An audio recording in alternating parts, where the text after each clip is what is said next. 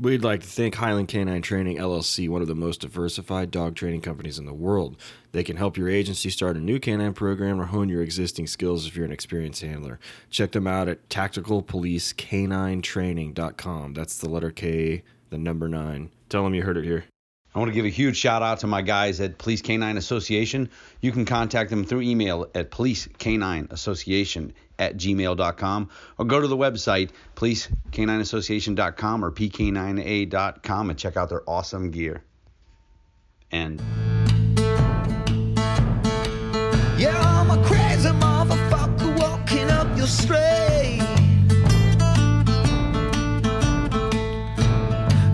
Craziest fucker that you ever seen. Yeah, I'm a crazy motherfucker walking up your street. Welcome to Working Dog Radio, broadcasting the bite. We are on episode two of Working Dog Radio, broadcasting the bite, here with Ted Summers and Eric Stambro from Van S Canine, Working Dog Dry Goods, Torchlight Canine, and of course Working Dog Radio.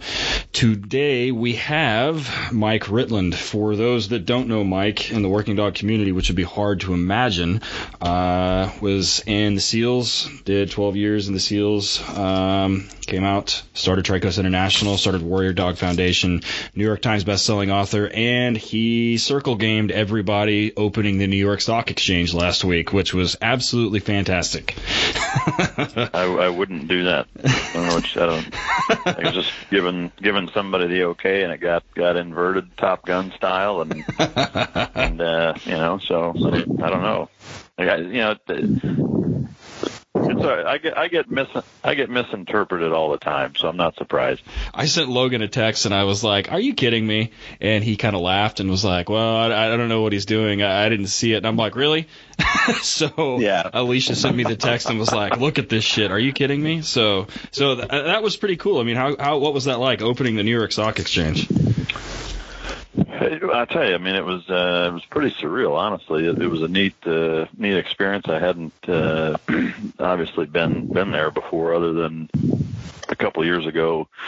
Uh, a friend of mine that uh, runs in some circles with some finance guys there, uh, you know, walked me through and, and around it and whatever, but not not like that, obviously, you know. So uh, it was it was really cool. I mean, the the the exchange uh, itself as an entity could not have been more hospitable and and uh, you know they just they did a fantastic job of, of making us feel at home and, and taking really good care of us and highlighting the foundation and and uh, yeah I mean it was just it was really truly an honor to, to be able to do it and and a once in a lifetime uh, gig for sure so it was uh, it was really cool.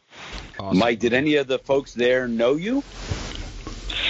Uh, I mean, some of them did, uh, you know, knew, I mean, I guess of me, uh, but, um, you know, it wasn't, uh, it wasn't like Norm at Cheers or anything, that's for sure, you know, but, uh, uh, uh, half the fucking listeners probably aren't going to even get that joke uh, with the with the younger younger crews coming in, but Right. but uh, no, I mean it was uh, you know they were they were um, uh, you know they were familiar with the organization and and uh, you know we're we're really uh, you know we were just blown away by by the support of, of Warrior Dog Foundation and what what all they did for to highlight it and, and everything. So it was, it was pretty awesome. Excellent. So, um, you know, for those that haven't read the books and whatever else, I mean, you know, you kind of start out and we talk about uh, you talk about your time growing up in Iowa and how uh, you sort of ended up in the Navy.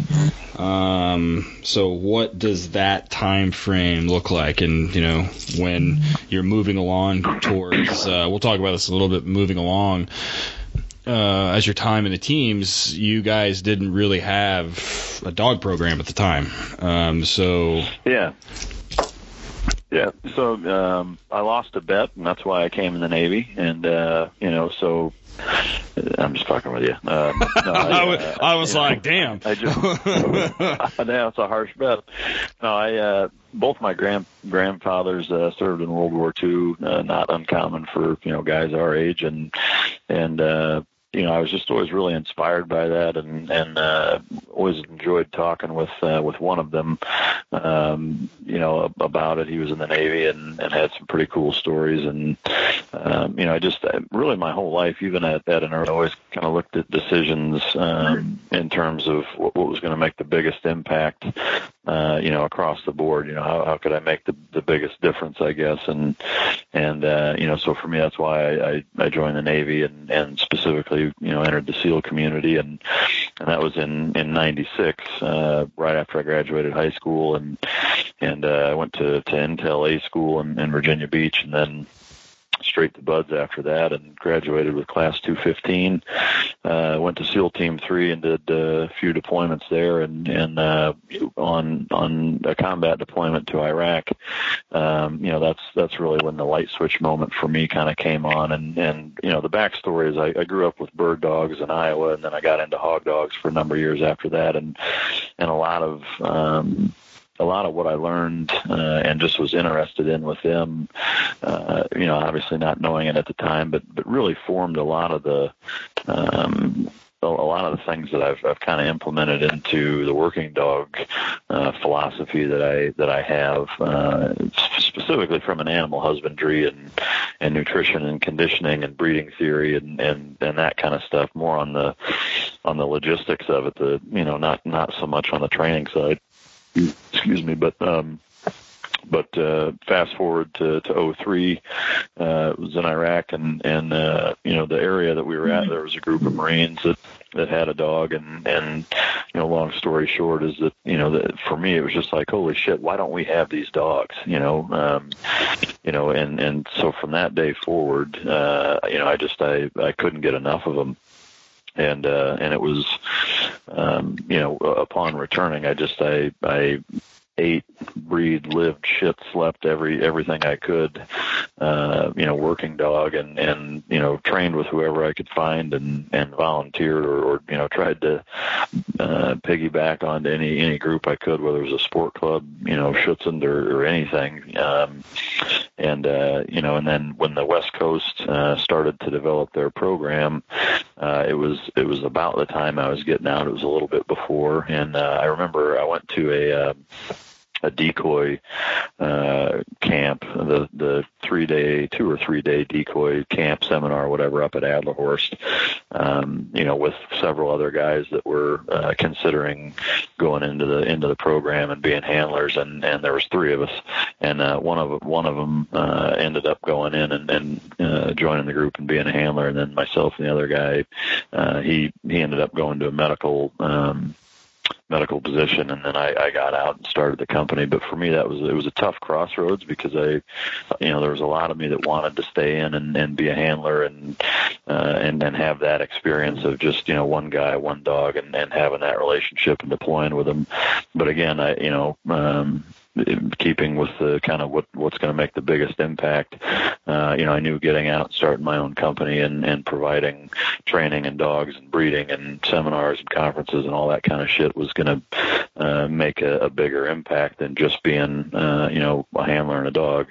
Certainly not taking anything away from that. I mean, my hats off to to those guys for for all that they do, and and I there there is for sure part of me that that wishes that I I had stayed in and done that, but I, I know had I done that, I'd still fucking be doing it, you know. Um, which you know, not that again, it's just kind of that that crossroads that there's not really a wrong answer. It's just uh, the path that I took is the path that I took, and and I certainly don't regret it. Uh, but I just can't have it both ways, I guess. So um, I got out and and uh, started I started my first dog company with two other guys.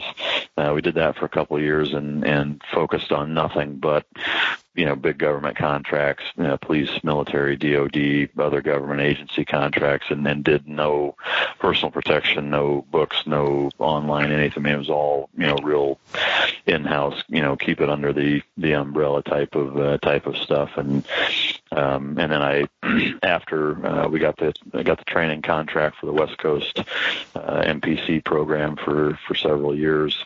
Um, and then after I, I was out there in uh, part of 11 and 12, uh, when I came back from that, uh, that's when I was approached by uh, by a, a publishing house out on the East Coast, uh, Macmillan, to to do the the first book, and even that same thing, like you know. Um, that that crossing over into into that realm of like going from trying to stay the gray man to being in the limelight is is a is not an easy decision for uh, you know for having that background. And I know you know some people may may think that uh, that it was easy or that that's what I wanted or whatever, but it, it was a tough decision between you know knowing what it would what it would bring in terms of exposure to my my family and and all of that shit. Um, you know, it, it was it was not something that I, I did quickly or or impulsively. I mean, I, I spent a fair bit of time, you know, really really deciding if I if that's what I wanted and knowing how the community views that and and all that. And and, it was a tough decision. Uh, but again, you know, looking at it from a how is this going to impact, uh, you know, the industry and, and dog programs as a whole. Uh, I, I looked at it as a a very good opportunity to bring uh, to the mainstream and and to light working dog programs that are that are in the here and now at a, at a high level, um, you know, and, and not just kind of the raise awareness, uh, cliched, um, you know, fucking sends, but, but really educate, you know, the public as best I can and, and try to, to put a positive light on, on how valuable these dogs are and, and how, uh, you know, how much, uh, of a relationship that the, the dogs and the handlers have and the, and the types of things that they're doing within reason without compromising OPSEC and things like that and, and walking that tightrope but uh, you know, I, I felt that that it could bring a lot to it. And so between the book and then the 60 Minutes piece, they came out, you know, within a week of each other, uh, completely, you know, by by accident. But um, you know, it it, it kind of catapulted me into the into the forefront of of a lot of um, you know cameras and interviews and, and shit like that that I, I frankly wasn't wasn't really ready for. Um,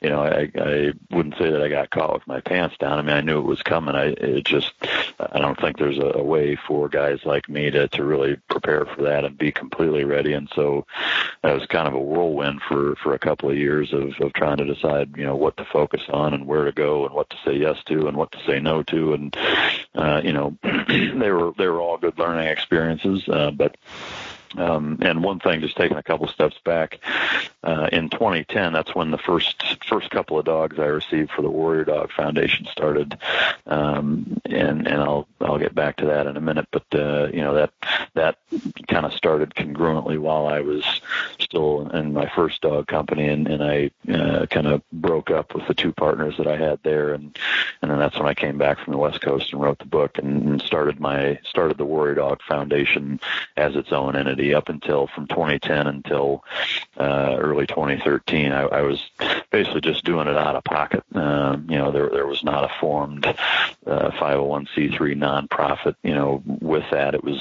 operating the same way in terms of I was taking dogs in when they needed them, and and uh, I was just taking care of them because I felt like it was the right thing to do. And uh, but it got to a point where it was kind of starting to bury me business wise um, because we were getting more and more dogs in, and and I was just you know again just just taking care of it, and and uh, you know between the book and the 60 minutes thing and the exposure that I, that you know would obviously come from that, I felt it was a a good decision to have something on paper and, and have everything uh, organized and, and be where it needs to be, um, you know, from a from a nonprofit standpoint, so that we can actually operate and, and continue to grow and take in more dogs and be a, a better, more organized resource. And and now it's it's grown to where we've taken in uh, over 80 dogs, you know, since 2010, and, and rehabbed and rehomed most of them. And and uh, you know, I'm, I'm just very honored to have been to been uh, you know a part of that that whole timeline. But uh, so anyway, that's that's kind of the how how the Warrior Dog Foundation gets mixed in there. But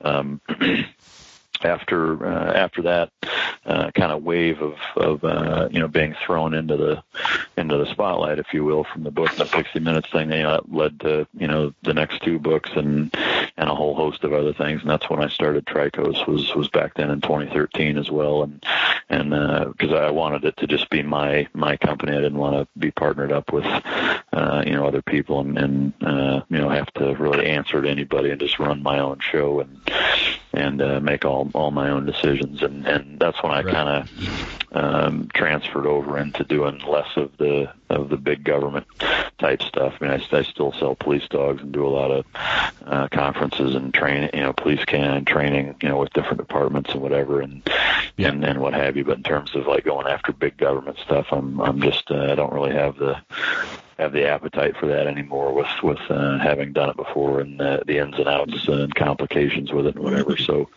um, you know, then have have kind of gone more into uh, the mainstream with the online training with the you know, the team dog you know, online stuff and and uh, just developing diff- different products and what have you. And, and then uh, and then you two gentlemen asked me to to jump in on this, and here we sit. So Right. Well, yeah. I mean, uh, when uh, so like taking a kind of a little step back. So when you were on the West Coast in 2011, 2012, which was kind of the beginning of that program. Um, you know. In these circles, like in these circles, you know, I mean, you've got the Marsoc kids, you've got Rangers, you've got you guys, um, you've got individual SWAT guys and you've got Bortac boys, and each one of those units has their own specific kind of. Uh, yeah, they do different stuff. I guess is the best way to say it. Or they're very specific in terms of what they look for and types of dogs. And when you talk to trainers from each one of those places, they kind of give you the stock answer. You know, we do our own thing, whatever else. So during your time out there, how much of that? I mean, how much of a program were you helping to build, or was it set in place for you, or what were you guys specifically working on other than just training the dogs, obviously? But um, sure. because it was fairly new Um, at the time for them at the time.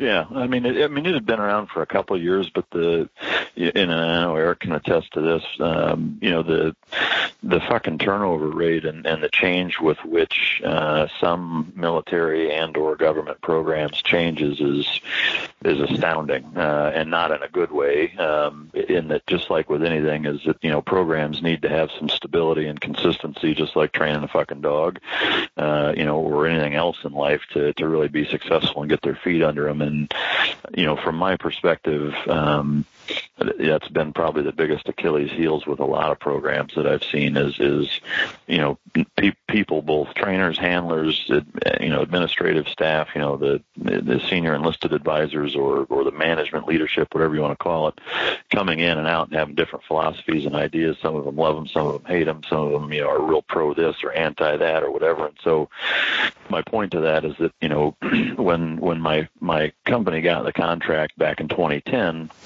um, I, I sent uh, a guy named Wayne Dodge, who most people are, are familiar with in, in the um, in the working dog world uh, out there, Oh, yeah. and uh, unquestionably, you know, when he showed up, um, you know, he he did a, a ton uh, in terms of of really kind of revolutionizing the program and, and bringing it to the forefront of, of where it was when I showed up.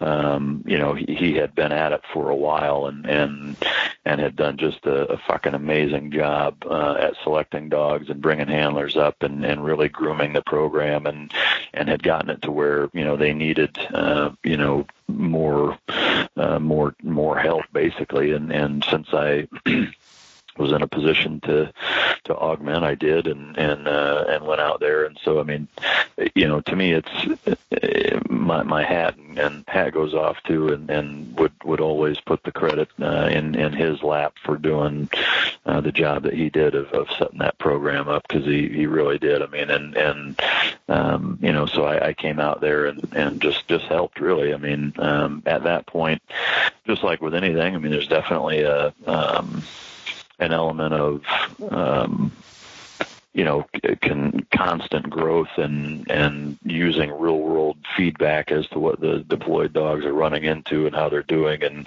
and con- comparing and contrasting that uh, from training issues. And you know one thing that I, I think that that worked out really well at least for us at that time with the size of program being where it was and the and the politics or lack of politics that were that were there is we had a, a truckload of flexibility uh, as to what what we could do and, and how we went about it from you know the way that we quote unquote certified dogs where we bought them how we selected them you know what we focused on in training it was completely our our deal.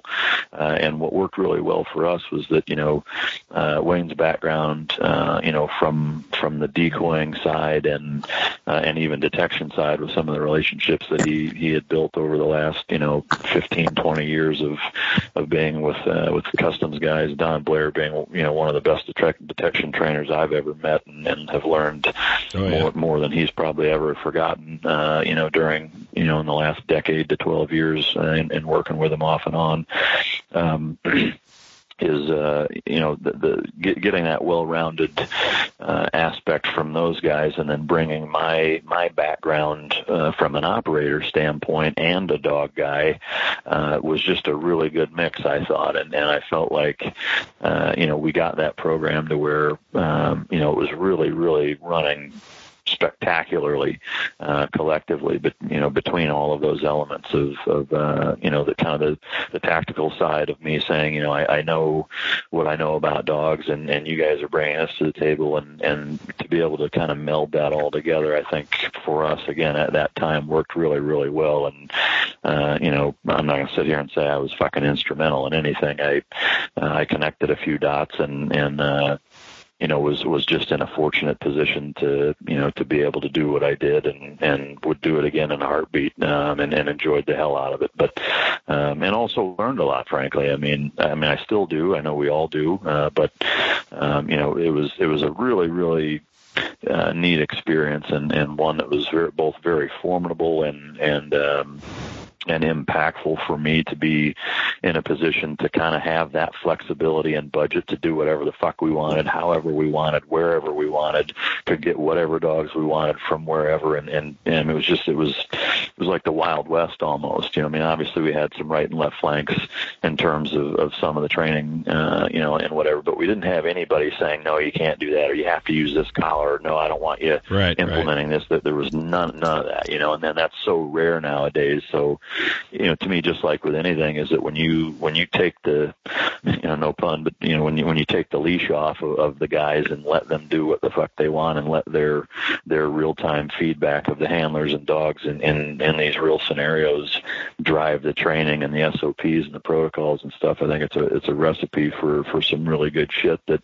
uh, that I was I was very proud of of the the product that uh, that we had collectively turned out by the end of it. Uh, but All right. So, hey, Mike, let, let's back up way back. So you go in the Navy in '96, correct? yeah, correct. So that's my first year on the job at the police department. So thanks for making me feel old there, buddy. I appreciate it. Uh, it's my anytime. I was like, I was like 26 years old, but anyways. Um, so I, rem- I remember in your first book there was a picture of you right before you go in the Navy, and you're wearing the the SEAL shirt. Um, had you when you go into the recruiter's office? See, uh, special operator was not a uh, MOS at that time, correct? Correct. No, it was, uh, they had SEAL source ratings, which there was I don't know 15 of them or so that were regular Navy jobs that uh, you know the Navy had kind of deemed that you know they had had some value or could have some value in the SEAL community. So you had to pick one of those, and I originally picked Corpsman, uh, but at the time the community was pretty heavy on them, so they they said, "No, it's it's closed. Pick another one." So I was like, "Oh fuck, I'll try Intel Specialist." Um, so that, yeah, that's what I picked and and did that before uh, before I went went to Buds, but. So when you go in there, the recruiter, do they go like, okay, kid, yeah, whatever, see SEAL, Oh, shirt 100%. and everybody else?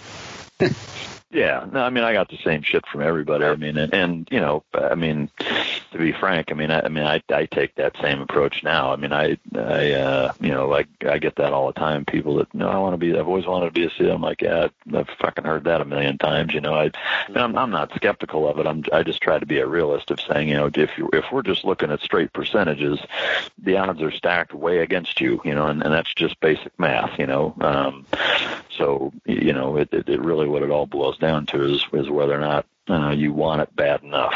Um, you know, there is some luck uh, involved in terms of not getting hurt or, or you know getting dealt good enough genetics to be able to to physically and mentally com- complete the training. But but most of it boils down to everything you look for in a good bite dog is does that motherfucker have heart or not? And uh, you know, and and that's that's the same thing you're looking for in, in the kids, and unfortunately, just like with the dogs, most of them don't. Uh, but when it when it really comes down to it, um, percentage percentage wise. But Right. So when you get out to you get out to buds, how old are you at that point? I was 18. Uh, I mean, I, I yeah, I mean, I, I checked into to, to the Buds command when I was 18 years old. I was the youngest kid in my class, and uh, you know, it was uh, it was a fucking eye opener, no doubt about it. I mean, mo- you know, most of the guys in the class were in their mid 20s uh, or so, you know, early to mid 20s, and uh, yeah, so I mean, I was I was a deer in the headlights, no no doubt about it. Um, I think some of it was a was a benefit, frankly. I mean, I was almost too young and dumb and naive to to almost even know any better. Uh, you know, it's just like I'm I'm here for the buds training, you know, and they were like, Yeah. shut up, you know, fucking push them out, you know, and uh, so I mean, yeah, I Go do like fucking I push-ups. for. yeah, yeah. So so you're yeah, an 18 year old kid from Iowa. What's that like moving to San Diego? It was a trip. I mean, again, it was like uh, it was like when you take a dog that's uh, you know been in somebody's backyard its whole life, and you throw him in Midtown Manhattan. He's just looking around like, "What in the fuck?" you know. Um, I had never never swam in the ocean uh, until Buds. I mean, I'd I'd been to a beach and been you know in fucking knee high water, but I'd never been been out you know uh, out amongst the uh, you know past the surf zone or, or anything like that, and until I I showed up at Buds and and uh, shit, I'd only flown once uh, before I went to boot camp, and and you know flew a couple of times before I was jumping out of planes, and and uh, so yeah, I mean it was it was pretty surreal. I mean I, back then I remember I didn't have a car, I never had a car in high school. I, I couldn't afford one, and and uh, didn't have one the first uh, year and a half or two I was in the Navy. I didn't buy a car until after I graduated Bud Buds and went through jump schools when I was home on leave after that that I bought my first car. And so I was literally riding a fucking bus uh, you know, from Naval Base Coronado down to Horton Plaza, the the mall in downtown San Diego to watch movies on the weekends and shit, and and was just a total total poser. I mean, I uh, or, or a dork, you know. I mean, I I didn't didn't really know what to think. I like I said, I mean, but I think that there's a benefit to that, and that I I wasn't distracted. You know, I, I had uh, you know all of my my entire life, my entire focus was 100% uh, you know dialed in on on uh, on graduating and, and doing the best I could and, and just trying to trying to make it. So uh, it seemed to seemed to pan out.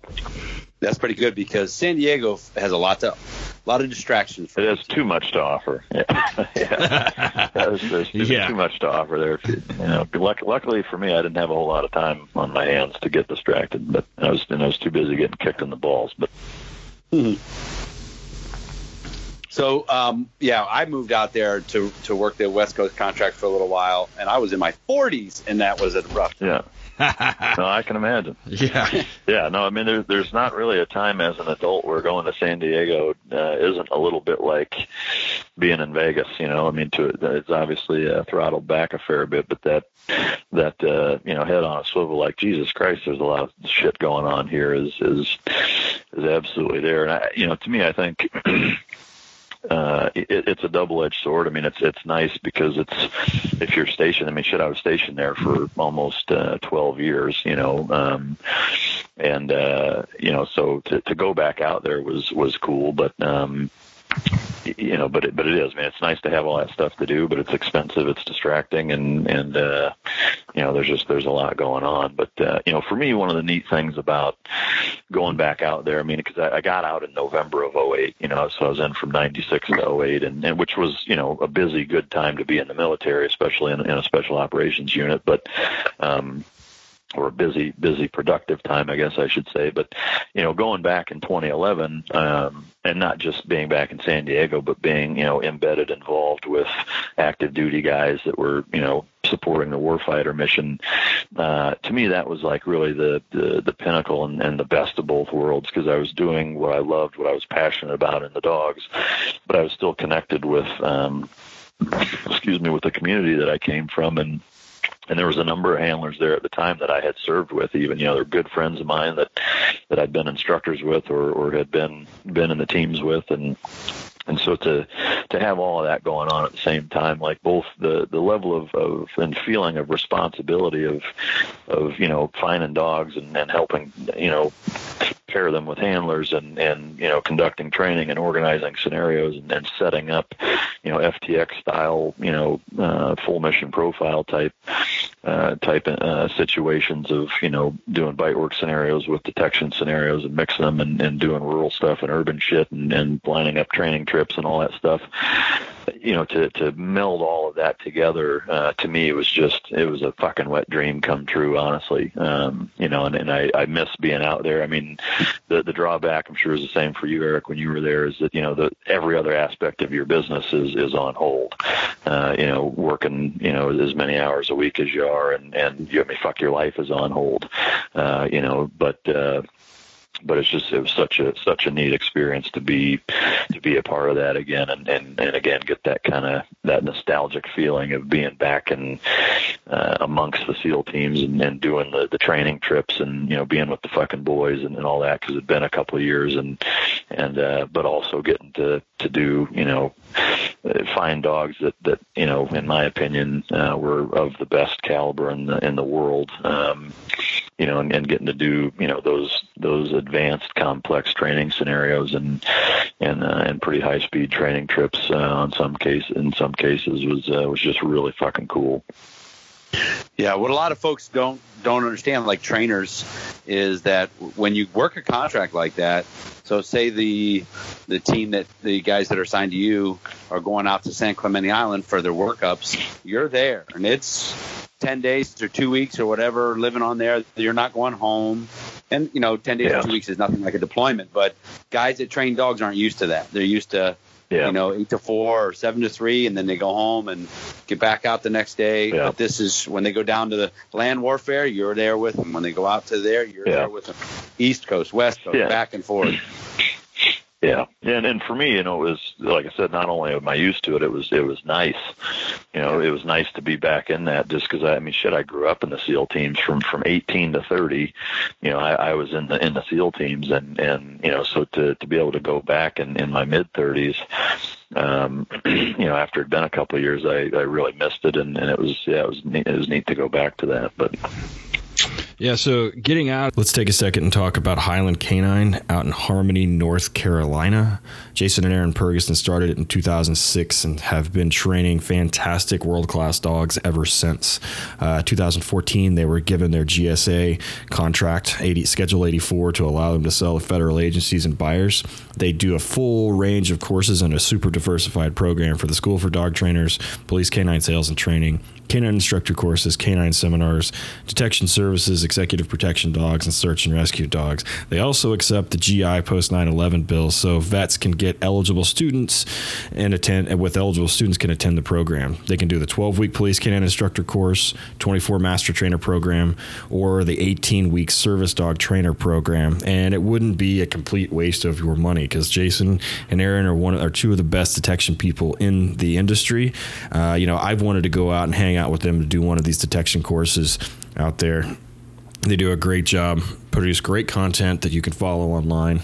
Uh, speaking of which, is at tacticalpolicecaninetraining.com. That's the letter K, the number nine. That'll take you straight to it. It gives you the uh, syllabuses for all of their courses, tells you when the next courses are coming up, and has loads of information. Hit them up. Highland Canine Training LLC, Tactical Police Canine Training.com. I want to talk about something near and dear to my heart.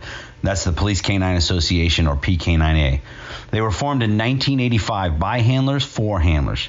They're a 501c3 nonprofit that helps support active and retired canine units through fundraising and the sale of some badass merchandise.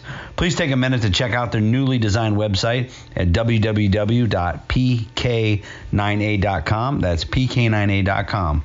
I've been a member there for 13 years and the current training director there. I can tell you there are some big things in the works to expand the nonprofit to help canine units all over. If you're on Instagram, check them out for some amazing content at Police Canine Association or Police Canine Association on Facebook. the teams and then going back and then um, and, training with a lot of those guys. Um, you know, so at that point you're seeing all of these dogs you know the dogs that are going out, the dogs that are deploying, the dogs that are going downrange, and then the dogs that are coming back, um, and then which kind of spawns the idea for the Warrior Dog Foundation. Um, there was a specific dog, Carlos, that I think was kind of the impetus behind that whole idea. Correct?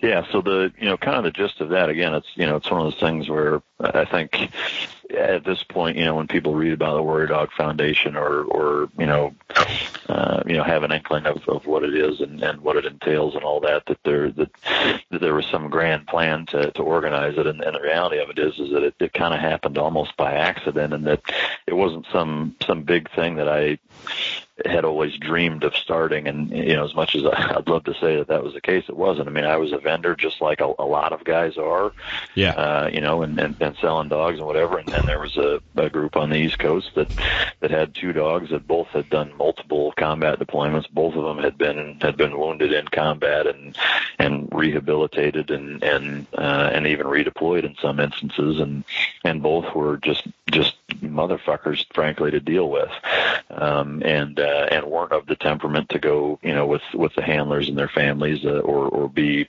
really in that type of environment at all uh, at least right out of the gate. And and so they they kind of checked around with a number of us uh, and just said you know hey we've got these couple dogs we're looking to retire them would you guys be interested in taking them and, and mind you you know back in 2010 that's kind of when it first started, um, you know, when when some dogs needed to be retired, and and I mean there had been some prior to that, but that's you know from the time the programs and, and this program had had been developed with with the unit it was with prior to to the other uh, coasts uh, doing their their programs, um, but you know they were they were getting to that point where now dogs were starting to need to be retired and whatever, and so.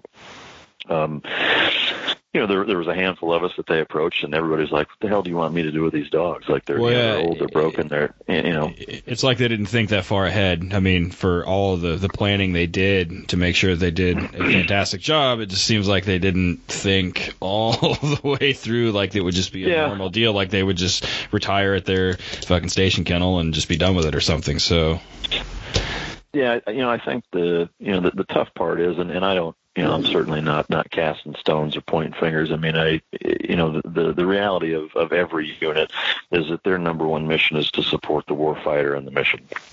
And, and if it doesn't directly do that, then then it's a it's a resource uh, sponge, and, and it takes away from the warfighter and the mission. And so I, I get it. Uh, I mean, it's just it's an unfortunate reality. Um, I wish that, that our government would pull its head out of its ass long enough to to stop fighting over um, the shit that they fight over and, and be able to augment uh, or set aside enough funding to take care of dogs. But the reality of it is, is they don't even take care of the fucking people uh, yet. So, uh, of course, you know the dogs are, are going to take a backseat to that, and, and it sucks on both accounts. But uh, but that was kind of the gist of it. It was that you know they they didn't have a a place for these dogs, and and uh, you know they asked around, and at first I was like, man, I I don't really have the the ability to do it, um, you know. And then they asked again, and then like you know nobody had, had rogered up yet, and I just said, you know, hey, what what are you guys going to do if if none of us take these two dogs? You know, and they said, well, we'll, we'll probably uh, put them to sleep uh, if if we can't find a, a place for them. And I said, well, fucking send them then. Um, you know, these dogs both have, have saved God knows how many of our special operations guys' lives, and and they've you know both been wounded. Like that's bullshit. I'll I'll take them.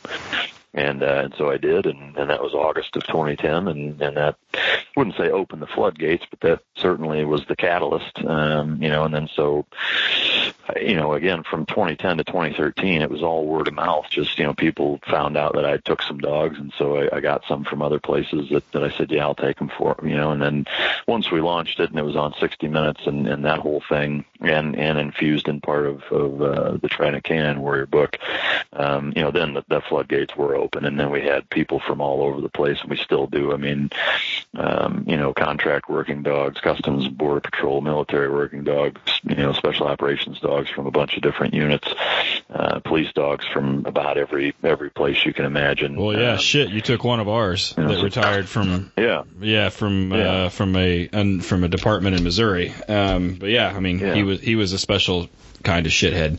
So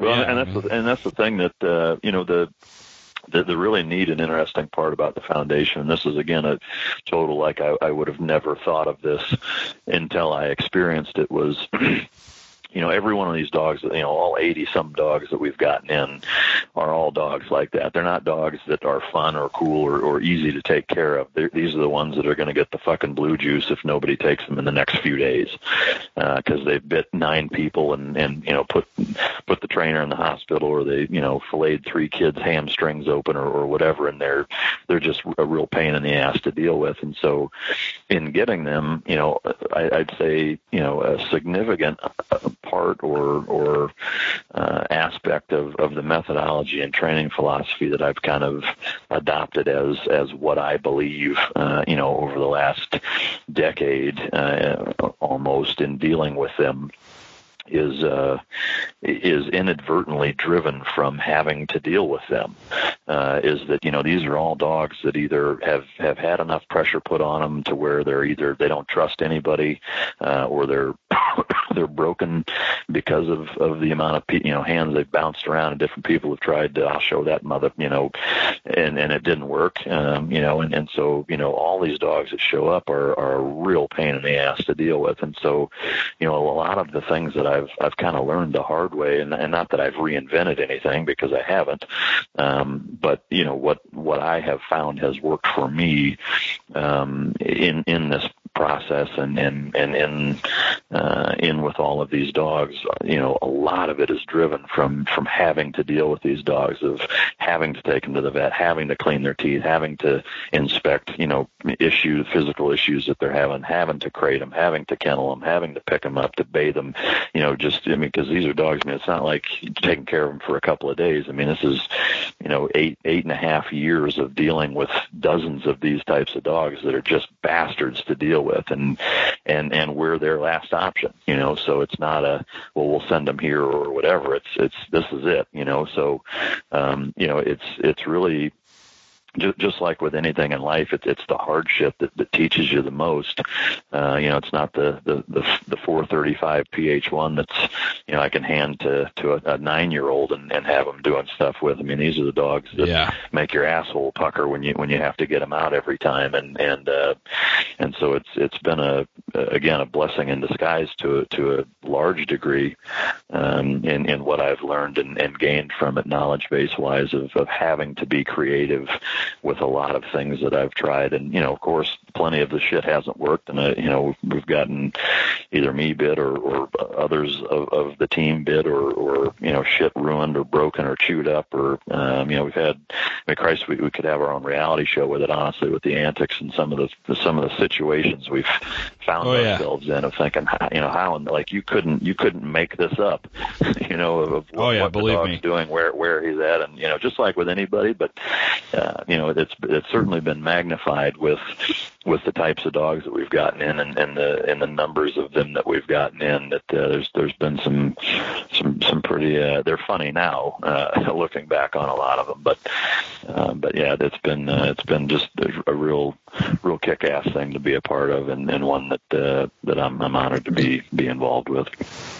I can tell you for a fact that most people that are in the business or not, or just fans of War Dog Foundation, have n- did not know anything you just told them about the types of dogs that come in there. They probably think, yeah, there's probably a few hard asses, but the rest are just dogs that just got retired. Um, I Yeah, know, no, in fact, when I was working the West Coast contract, we sent you a dog when I was out there, Yeah. and if if they're anything like the dog we sent you, good luck. Uh, I mean, and that's that's the thing that uh, you know I'm I'm glad you bring that up. It, it, it they're all that way, you know, because that's you know I mean we've gotten dogs that have been sent in that have half chewed muzzles with broken prong collars on them that you know that are that somehow managed they got them in the crate and they're like I don't know how the fuck you're going to get them out. I don't know how you're going to get any of that shit off of them, but thanks for taking them, you know.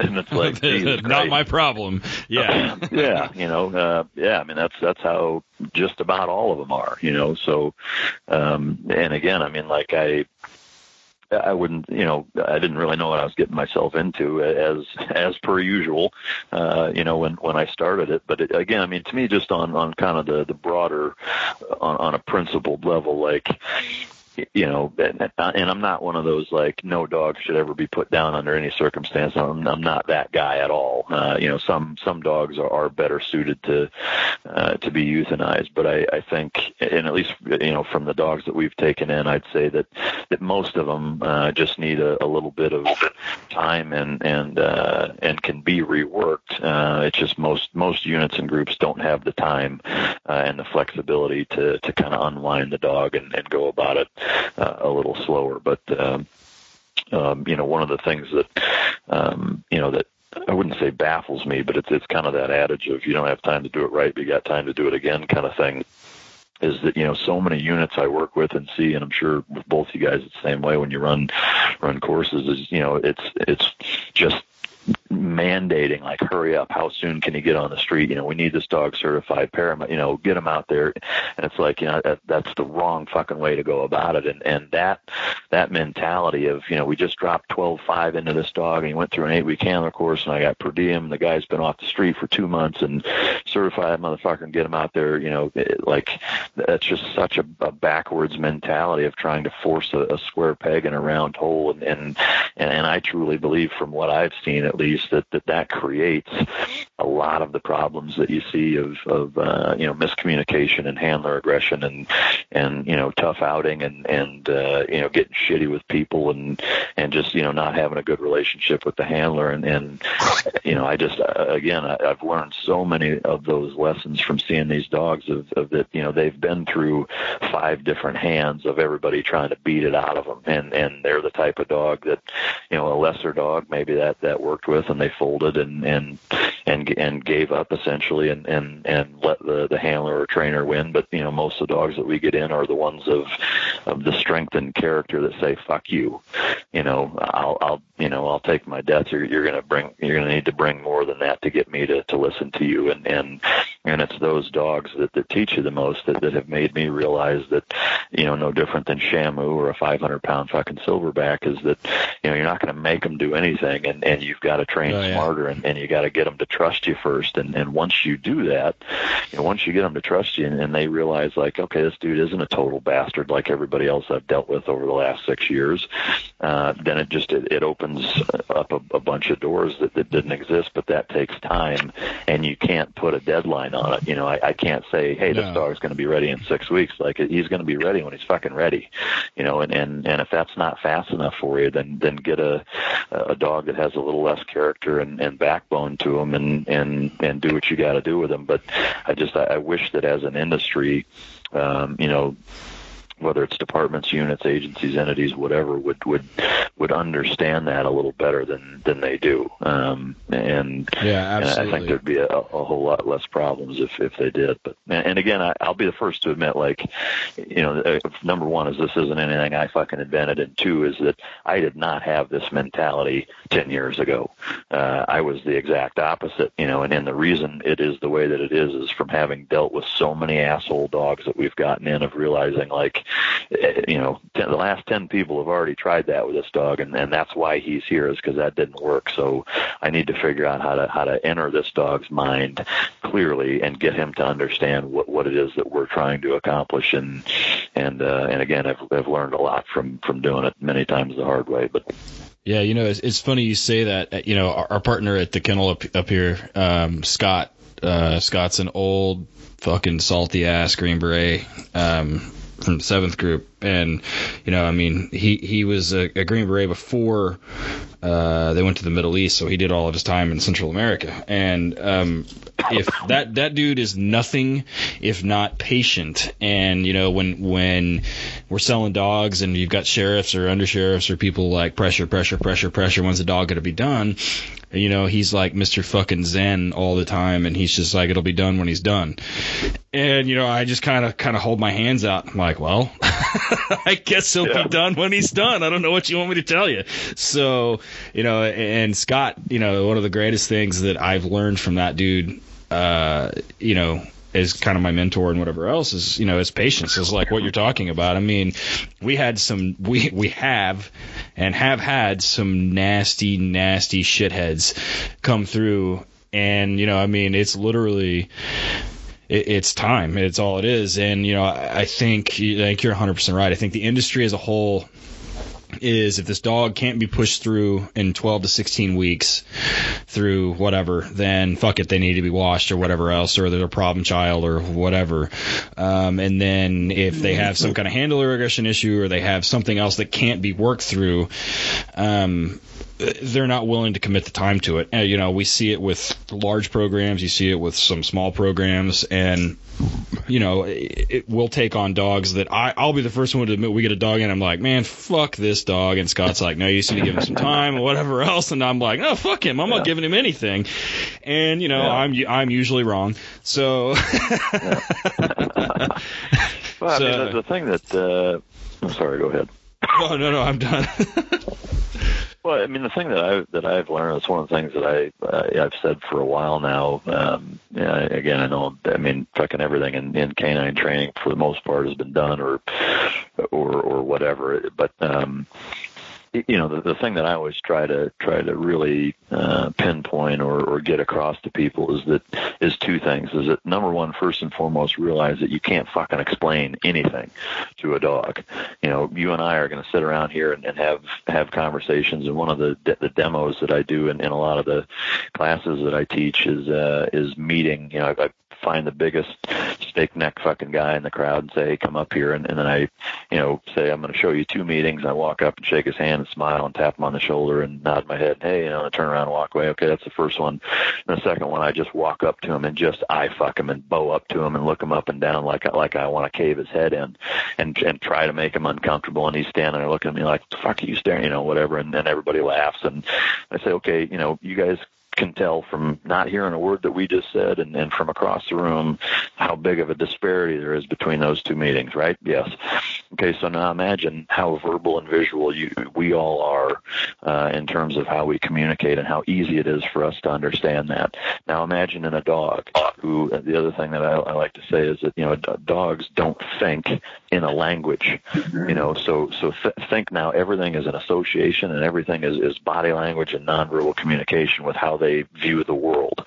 You know, their their mind works more like a calculator than it does our mind. Is is, is another you know thing I, I try to throw out there a lot so that people can just get in the dog's mindset from from the from the get go, and then understanding that like okay now that dog has no idea what the expectations are, and so if if he has the balls and the backbone and the character that you want to send in on a twice convicted barricaded felon that's hopped up on something like and, and you expect him to go deal with that guy like that takes a son of a bitch to deal with somebody like that you know and and so you're going to take that and now how how would he just be hardwired to know that if he's fighting with somebody and you come up and and you you know cave his head in to, to tell him to let go that that he's supposed to understand that uh you know i and and so you know my the, really the backbone of my philosophy is trying to communicate that to them through through reinforcing things. And and it it takes longer uh it you know you got to be really spot on with your timing and and and it takes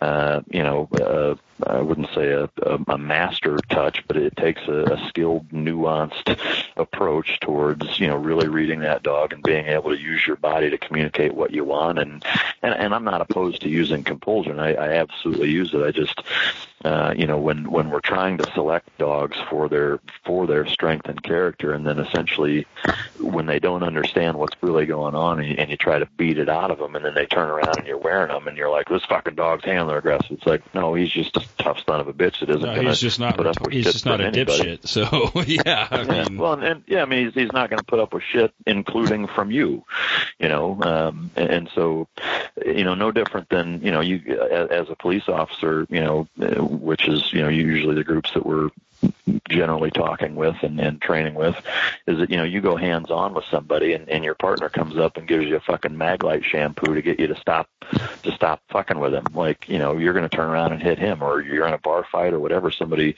grabs you whatever you're going to react. And and so uh, I mean that but to me that's only half of the of the coin. The other half is that you know from a from a strategic standpoint is that I don't want the dog to ever have repetitions of being physically manipulated off of a bite either if if I don't have to do that. I mean, obviously, if it's an emergency or whatever, yes. Uh, but you know, to me, I want that dog going in there of, of being built up, thinking he's King Kong. That's not been choked off. That's not been flanked off. That's not been, uh, you know, uh, fucking remote collared or prong collared off. And, and that every response that he's ever had to being physically manipulated has been a response of him bringing natural forward aggression towards the decoy, and, and that response sends the decoy into into a prey reinforcement type of reward that just emboldens that strength and character. And, and yes, you can create a monster that's really hard to put the brakes on, but if it, you know, from my experience and, and my perspective, is that is that by doing it uh, in a manner in which you know you're just commun- you know that, that it's built off of the dog trusts you and realizes that when you come up there, you know he's emboldened and and feels better about you as the handler being present as opposed to whining and tugging and swinging and uh, his ass around in anticipation for getting his ass handed to him. That's what I want. You know, I, I want him to go into Right. that that real world scenario of, of of going wide fucking open with everything he has, and every time somebody smacked him or grabbed him or flanked him or choked him or gouged his eyes or dug into him the way that that we all do when we start to really turn the screws on him, is that his response is to get angrier and come more forward and, and give it more wide open uh, to give both the dog and the handler a better chance for success of, of neutralizing whatever that threat is. And so, um, you know, it's it, it it doesn't seem to be very widely accepted, and in most places I go, they're like that's fucking stupid, and and uh, you know, no, we're I'm going to show that dog, I'm going to make him fucking let go because I told him to, and and I I get there needs to be you know respect goes both ways, and that he's got to respect you and he's got to do it, but I, I just from my perspective, again, not to beat a dead horse, I think there's a, a better, more clear cut communication style or way of of doing that, and again, a lot of that that hard lessons that I've learned has been from when some of these dogs grab shit that I don't want them to, and having to, excuse me, having to figure out how to how to get my way out of it. But You um, know, you bring up a good point. I mean, Eric, or I don't remember if it was me or Eric. One of us brought up a point on the last show we did about you know that we don't under you know we we don't. It's difficult for us to to uh, convey the danger the dogs are actually in. I mean, how many of them do you know that, that would actively search for an explosive if they understood what an explosive is? If they would actively bite somebody that is armed if they understand the true danger they were in? And you know, it's something that I and Scott preach to our handlers all the time here, and I know Eric does too. Is that handling is not a spectator sport, um, and Yeah. that it's not about you know forcing the dog to do A or B or C or whatever the fuck you want him to do you know, and you know, I'm telling my handlers all the time, you know, I mean, this isn't a handler, this isn't a spectator sport. Like you're the fucking dog handler, so get in there and handle the shit. So, you know, this is what I need you to do. This is what I don't want you to do. And I, I, I think, you know, and and you know, Eric and I both see a lot of the same stuff that you Yeah. do. And, you know, I mean, there's definitely an undercurrent going on here of communication between dog and handler. Um, which is why you know it, it- when we deliver new dogs to departments, it's super important for a bonding period, um, and you know so that the dogs just know each other. There's no work going on, nothing weird, um, which is sort of like uh, I mean, which is uh, not sort of, which is what MikeRitland.com is about.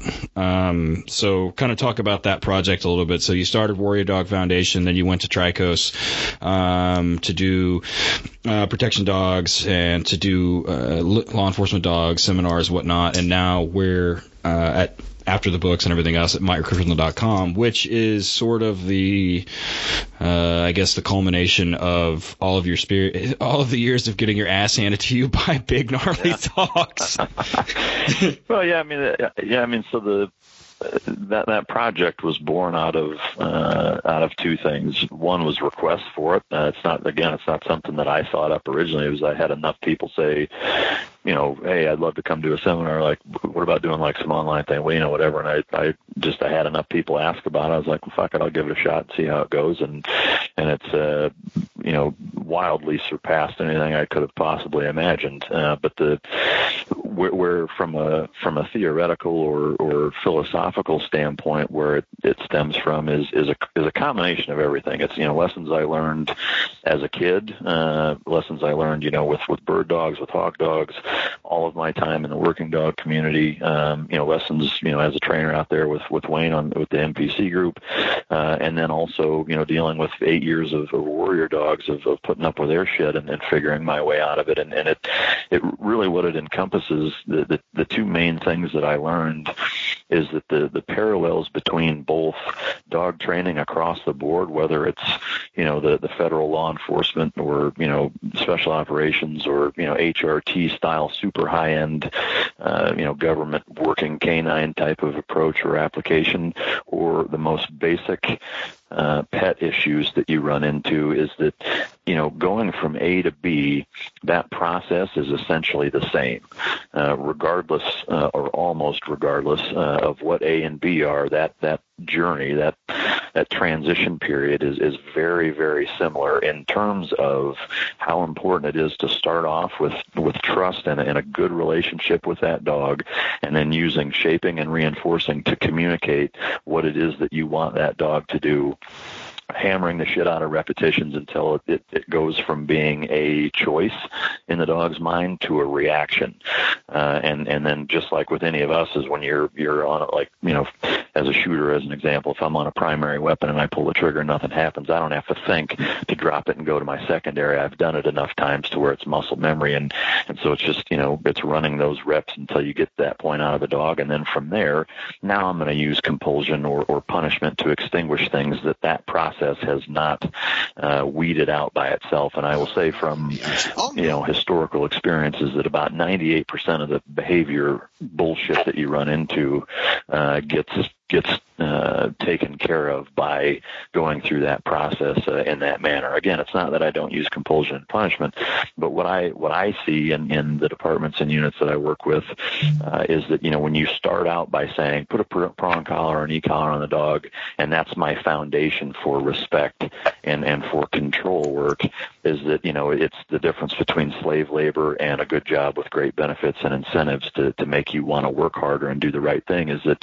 uh, or pick anything. I mean, I don't care if it's uh, you know your husband and wife, uh, a business owner with his employees, a coach with their athletes, a teacher with their students. You name it. Is that there has to be a healthy respect, but there's got to be trust there, or or there, you're you're you're constantly fighting a, an uphill battle that you're going to lose, uh, or at a minimum at a minimum you're never going to maximize the the potential that you have to get if everything is is under the guise of control and compulsion and and physical punishment to avoid uh, or to do something to avoid having something shitty happen, uh, and so you know, in, in taking that process, that that's what what this is born out of is, is those two things is, is understanding that that process doesn't really matter. You know, basic psychology is basic psychology. Reinforcement is reinforcement, and, and you know, the term operant conditioning gets thrown out uh, around a fair bit these days in, in positive reinforcement. The reality of it is is that you know there there is four quadrants, and and they're all utilized, uh, in, including positive punishment. I mean, but but by you know focusing on that relationship uh, and and clear cut communication, shaping and reinforcing. Then at that point, now if I if I use compulsion at that point, it's a totally different ball game because that dog understands what's expected of him. I'm not emotional about it. We have a good relationship, so he's going to trust and accept that that punishment from me way fucking better, way easier, much faster, and it's much more effective because it means something to him. It's like telling your kid that you're disappointed as opposed to just screaming at them, you know. And and so they they retain it. It means more, and, and it's more effective. And so, uh, you know, those those two components are, are really what drove this program. And and uh, you know, whether it's for uh, for a handler, I mean, I have a, there's a number of, of police and military uh, handlers that are that are members on the site. I mean, there's search and rescue groups. There's you know 70 year old grandmothers with uh, with Anatolian shepherds, or I mean, you name it. I mean, there, there's all all different walks of life, and and uh, you know, it's for me the most rewarding part is is to see the progress that people have had training their own dog and, and really understanding, you know, these these basic concepts and and that it's not that hard to apply them, uh, and they just uh, you know they they go to work with them and then they're consistent and they, kind of follow the monthly lesson that it is. I mean, it's it's seven bucks a month. I mean, it's a fucking Starbucks uh, a month, uh, you know, to do it. It's not like it's thousands of dollars or some online university program that's that's costing an arm or a leg and you know just it's a monthly video that you follow and you incorporate it excuse me into your daily life and uh, and that's the gist of it so um you know it uh it's it's uh it's been a neat neat project for sure I've seen a lot of real good response from that uh, from from people on that. So now you have your you still have your foot kind of in in the military side a little bit. And you know a lot of people, and I'm sure you talk to a lot of them. Where do you see the future of working dogs in the military, especially the spec ops? Do you think it'll continue to go? Do you think we've kind of leveled out, or do you think they're going to try to come up with something different? Well, there's there's a couple things. Um, you know, number one, I think it, it's it's largely in the hands of the people that make the decisions as to whether or not it's successful or, or how successful it is. In that, you know, the reality of it is is that the people that are making the decisions on timelines and budget and you know rotation and all that stuff, unfortunately, they're the they're the wizards behind the curtain, really that are, that are going to decide if if it continues to grow and um, you know and and uh, evolve into something bigger and better than it already is, and, and that's a flip of a coin. Um, you know, honestly, I, I wish that, that you know any of us had more control over that, but but they're really the ones that that dictate it because just like with training a dog, I mean, if if you stack the deck against you of saying, okay, I'm going to train with you inconsistent, and sometimes I'm going to be an ass, and sometimes I'm not, and then sometimes I'm going to use a marker, and sometimes I'm going to use verbal, and then sometimes I'm going to slap a prong collar, and, and there's no rhyme or reason to it, which is essentially what happens sometimes when you got new guys coming and going, and, and new trainers coming in and out, and and you know how they're structuring the how the handlers are attached to the units or whether or not the handlers go from a unit and, are attached to the dog program or what I mean that shit changes like the weather uh, and those inconsistencies breed problems. Um you know, j- just like any other aspect of your life. And so that's kind of the, the first part of it. Um, the second part of it that, that is one that I, uh, unfortunately, I don't see a lot of people talking about, um, and, and bear with me on getting into the weeds with it, is that the, the, the pool of dogs, as I know the three of us know better than most. You know that that pond has been overfished for 15 years. Um, you know, Oh, yeah. in Oh, yeah. conjunction with a lack of interest uh, society-wise in terms of historically where we've gotten good dogs from, and that's a recipe for disaster. But there's another element that that I don't see many people talking about that that to me uh, and for me alarms me more than anything is is is the why as to why we're there, and again a disconnect between leadership uh, and and the working dog industry or community or the the sled dogs that are actually doing it and, and breeding and, and things of that nature. And one of the things I run my head into the wall in because I, I do I'm I'm absolutely a connoisseur and a and a huge fan of, of bloodlines and, and genetic theory and and I, you know I, I try to self-educate a, a ton on on all of that of uh, you know line breeding and outcrossing and and you know three quarter one quarter and fifty fifties and five eighths three eighths and, and figuring out how to not you know uh, genetically funnel yourself into into a corner and, and have and and be forced to, to outcross. Uh, but you know the all of the intricacies of that are very very important for the longevity of the dogs in terms of percentages that you know anybody can take a really nice dog to a really nice bitch and and make a breeding and and maybe you get a dog or two out of it that's great.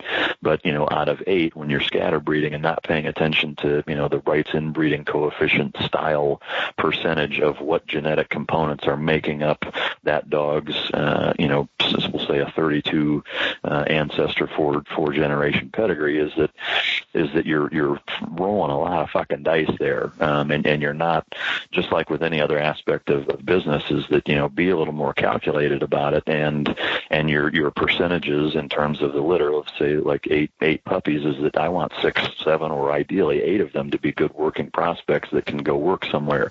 Two or three is is not a, a good business model and and it's a, a, a huge resource driver and it's a big waste of time uh, if that's the kind of percentages you're getting out of out of the litters that you're breeding. And so my point to all of this is that the problem that we as a, as a country, as a nation since 9/11 is that when you look at whether it's Customs and Border Patrol, there are five to six hundred dogs a year that they're cranking out, MWD program of the 2,000 plus, the special operations groups that are you know 250 to 300, uh, and then everybody else in terms of the police departments that's anywhere from 35 to 50,000, is that you've got a shit ton of, of dogs. And when you look at collectively as a nation, we have gone out and, and selected and fished, overfished that European pond of, of phenomenal genetics. And you think about all the nice dogs that have gone to spec ops units and fucking customs and into police departments and everywhere else. Eh, but the, the thing that nobody ever seems to think about is that we're going over there and we're, we're grabbing all these phenomenal dogs and what are we doing with them? Or more importantly, what are we not doing with them? We're not breeding any of them. Is, is that they're either being castrated before they're retired and they're not allowed to breed during their service period, uh, or they're not collected or taken advantage of prior, or not very much, or maybe they're too young to know if, if you know they're worth breeding to or whatever. But but you know imagine the the human equivalent is, is taking every first responder, special operations guy, military, uh, you know professional soldier, and and and and uh, you know castrating them or or uh, you know making them shoot fucking blanks. Where as a society would we be in three or four generations? You know, we would be fucked just like the dog programs are. Is that you know that's one element that doesn't really ever get talked about. It's you know how are we going to get more dogs, whatever. Well, you know, first you've you've got to take advantage of the genetics that are already there, and these are dogs that are proven either war fighters or street fighters or uh, or whatever. Is that these are some of the best genetics on the planet, and they're not being utilized at all. Uh, you know, of course, that is going to be an enormous detriment to any type of genetic breeding program or or just the the, the breed as as a whole, uh, as a dog breed in and of itself. The you know the Malinois Shepherd, Dutch Shepherd, um, you know, is in a a really tight spot right now genetically because of all of that. I mean, you think about all of all of the wasted genetics.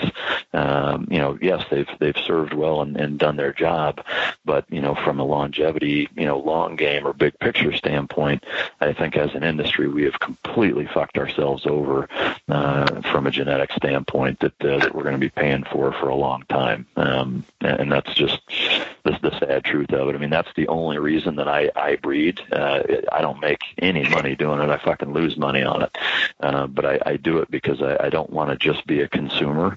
Um, you know, I, I want to, to do at, at, at least what I can to try to at least uh, somewhat augment uh, and put put dogs out there that uh, you know that are good, well-bred dogs that are uh, that are capable of, of working in different different hosts of, of different capacities and um, you know and, and do something for it because you know there's no one person or even ten people uh, that can breed enough really good dogs to to fit the need. I mean, it, it would take a it, it will take take a collective effort from all of us uh, as industry professionals to uh, to really focus on trying to, to repopulate it. No different. I mean, to me, I, I would put a good, strong working shepherd or Malinois in the same category as a fucking black rhino at this point. Uh, is that they are on the endangered species list? You know, I mean, to think about it, I mean, they're shit. There, there's more of them than there are oh, yeah. strong fucking dogs. That, you know, I mean, it's that's where they're at. Um, and if we don't do something about it, it's uh, you know, there's going to be hell to pay. And so the reason I bring all this up to bring it back to your question, Eric, is that those two things are going to what are going to be, in my opinion, what dictates whether or not working dog programs even exist. Because as it stands right now, when you look at the you know in the in the realm of sixty to eighty thousand, roughly, I would say, uh, you know, working dog uh, working dogs in this country or or even internationally on behalf of this country, um, you know, that can't be sustained uh, with the way things are right now uh, between those those two two components. So uh, it, to me, it, it's kind of depressing. But I, what I hope is that you know, for anybody, for the five people out there that are listening, I'm just fucking with you guys, uh, right? You know, is is that uh, is that uh, is that you know we we we do something about it. I mean, the the first first step is is knowing what what the problem is, and then two, how severe it is, and and then you know the the last thing is is collectively coming up with a solution. And and to me, that's how I how I see it. Educate the leadership, uh, and be a lot more smart uh, about about breeding and and uh, repopulating the the working dog community. Well, you know, we were going to do probably about an hour show on breeding and everything. I think you just handled that, so I think we're pretty good. So, Mike, well, Touche. that we're a little over an hour here. I think I heard you take a breath four times, so that's pretty impressive. well. I mean, listen. All I'm saying is don't don't rub the lamp if you don't want the genie to come out. That's there. right. yeah. You ask me a question, I'm going to answer it. hmm Mike, where can we find you online?